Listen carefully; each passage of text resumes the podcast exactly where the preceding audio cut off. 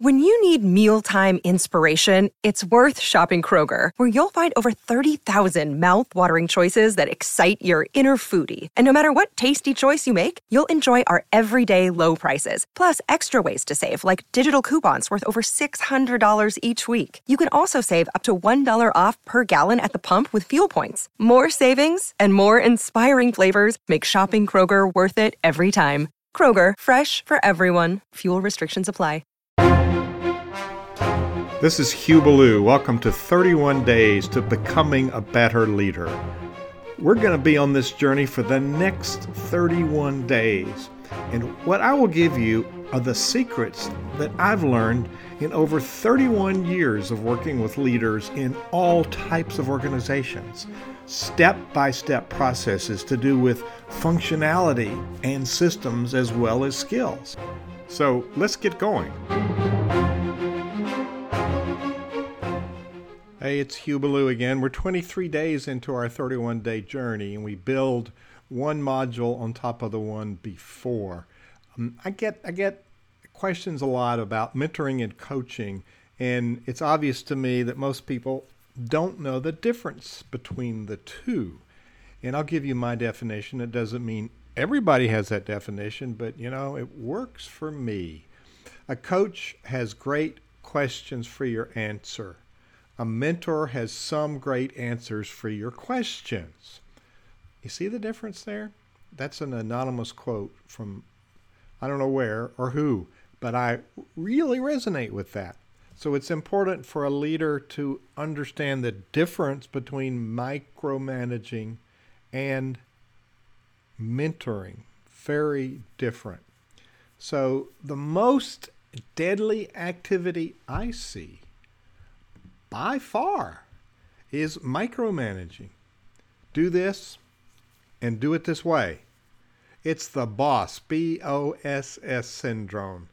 Telling people what to do isn't effective in today's world. Learning to delegate is one of the most difficult skills for today's leader to master. Let me repeat that. Learning to delegate is one of the most difficult skills for today's leader to master. So if you haven't got it down, don't feel bad. It's a, it's a skill to learn, one of your many leadership skills to practice and learn and get better at. We have seen others show up as boss and command the space by telling everyone everything to do. Once the boss, be OSS leaves, people typically do whatever they please and accomplish enough just to get by without getting caught. What happens when the leader isn't present is the test of true leadership. By definition of boss, when you spell it backwards, you get double SOB. This doesn't inspire a high functioning culture, does it? Delegate and assist in the completion of tasks. Here's what's required for effective delegation. Clearly define the desired end result. Very clear. That's where we fall down many times. We're not clear exactly what it looks like when it's accomplished. Provide information for achieving the result give them a head start. Providing information is not telling them how to do it. We can make better decisions with data. Encourage. Some people might be afraid to try. Tell them it's okay, and maybe say it's okay not to get it right the first time if we set some parameters. Provide the information they need along the way when they have gaps. Um, it's different than the beginning. Here's here's the information you need for results, and then here's the information you didn't know when you ask. So when they ask, don't say find out for yourself. Say, okay, here's some information you may find helpful. Always respect the individual. Yes, we want end results. Remember, we're building relationships. We always work on relationships. Mentor as necessary for the subject matter expertise you have. You know things other people need to know. Transfer the knowledge as knowledge without telling people what to do. Set time activated report times with specific results. Okay, we want to meet at Tuesday at 2 o'clock for the report on this deliverable. And then get out of the way. Now, don't confuse coaching and mentoring. Co- coaching is mostly asking questions and assisting the team member in increasing their own leadership skills, practicing good decision making, and learning from what they didn't do right. A coach does not provide answers or tell anyone what to do. Mentoring is providing specific information and skills for achieving something. So, you know how to make a chocolate pie. Well, you show them the ingredients, you show how to put them together, you show them how it works.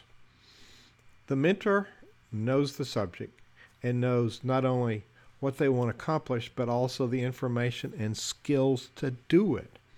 So it's more of a training program type of program than a skills building, a knowledge building, and experience building as coaching is. The mentor is primarily a teacher. If you didn't notice, the last bullet point in delegation is get out of the way.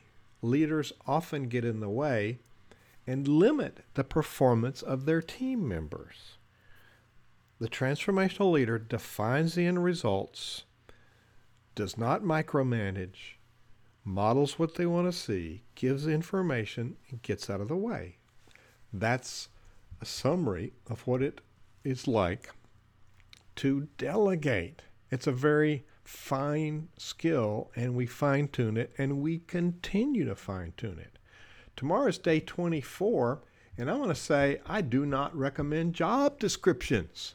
Now, I said no agenda before, and now I'm saying no job descriptions. We've always been taught that we need job descriptions. So what gives? Well, tune in tomorrow. No job description. I'll see you then.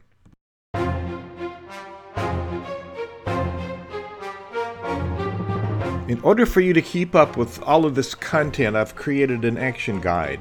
I would also like to have a two way conversation, so go to betterleader.me betterleader.me. You'll find the transcripts and you'll find a place that you can purchase this action guide.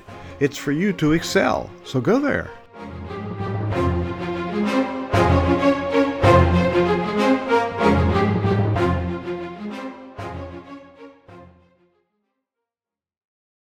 This podcast is a part of the C Suite Radio Network. For more top business podcasts, visit c-suiteradio.com.